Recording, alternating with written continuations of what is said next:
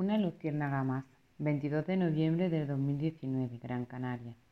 A los 45 días un perrito ya es autosuficiente, al contrario que muchos humanos que no lo son jamás, pero esa es mi opinión. Mi idea era que mis bebés de casa se fuesen a sus hogares, como siempre hice con los de Susi, pero no mandaba yo. Es la protectora la que decidía a qué edad serán y ellos tienen la norma de no darlos hasta los dos meses. Lloré, pataleé, me cabreé, me decepcioné e incluso me maldije porque sentía que no había hecho nada. Todo ese esfuerzo que nacieran en casa no sirvió de nada si ahora tenían que irse a guardia, a pasar frío y a oler a pis y sin ser atendido las 24 horas como yo lo hacía. Pero en casa ya no era sostenible, eran ocho perros, se me iba de las manos y tuve que soltar. Y fue aquí en este punto donde empecé a escribir la primera parte. Me sentí tan hundida, sentí que los abandonaba, me sentí el peor ser humano del mundo por no poder evitarles ese trance. Todo fue inútil, o así lo sentí yo en ese momento. Llegué por la mañana con Nala y los bebés, a guardia en mi coche. El viaje fue horroroso, de los peores que recuerdo. De tres en tres en transportines, no pararon de aullar y cada aullido me rasgaba un poco más el corazón. Era como que lo sabían. Y si soy sincera, yo creo que sí. Nala esa última noche en casa, yo le dije que lo sentía, pero que la tenía que llevar a guardia con su bebé. Aprovechó el último paseo y se escapó. No pueden imaginar la media hora si llegó que pasamos en casa. Salimos a buscarla como locos, desesperados sin verla ni a nadie que la hubiese visto, como si se la hubiese tragado la tierra.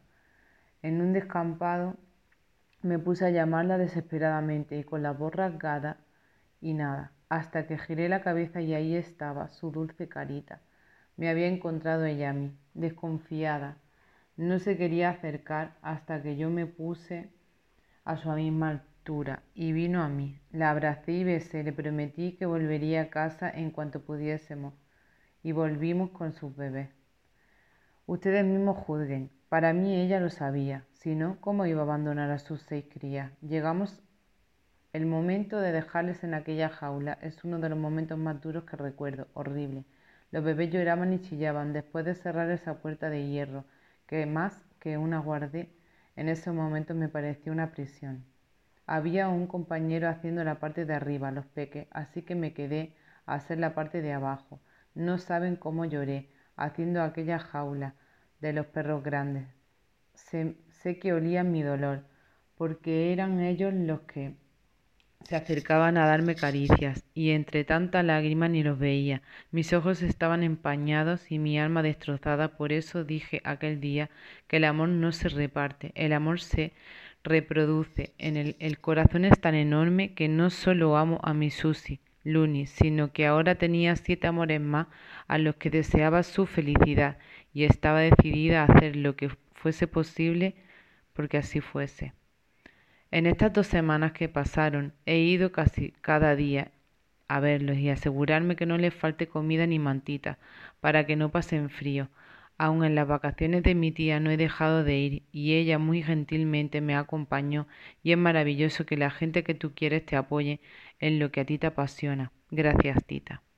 Me dijo que le encantó la experiencia y eso es muy gratificante para mí, porque si cada persona que lee esto se pudiese permitir un rato con ellos, les aseguro que nunca podrían dejar de amarlos y mucho menos de no ir a verlos. Yo siempre digo que se me fue una luz muy importante para mí, pero encontré un montón de luciérnagas que vinieron a darme luz y a ayudarme a pasar una etapa muy dura de mi vida, que no es por Susi. Pero hoy estoy feliz. Antes de ayer fui a verlos y pasé unas cuantas horas con ellos. Una se fue en adopción, así que había cinco. Uno de los machitos no quiso salir y Nala se quedó con él.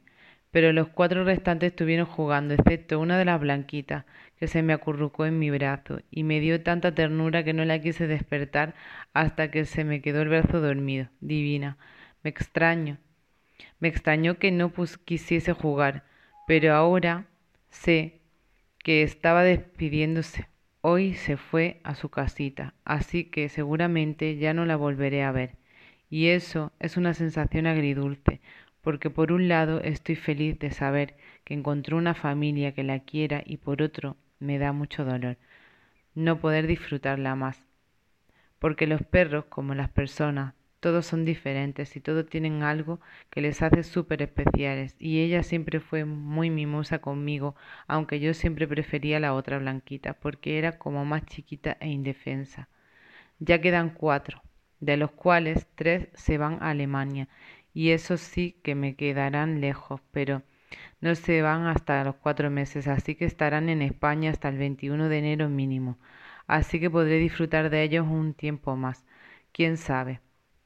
Lo que sí sé es que Nala vendrá a casa cuando se quede sin bebé, hasta que le hasta que la decidan adoptar. Será una más de la familia, una luciérnaga más de muchas que vendrán. Abro los ojos y el corazón para disfrutar de su luz.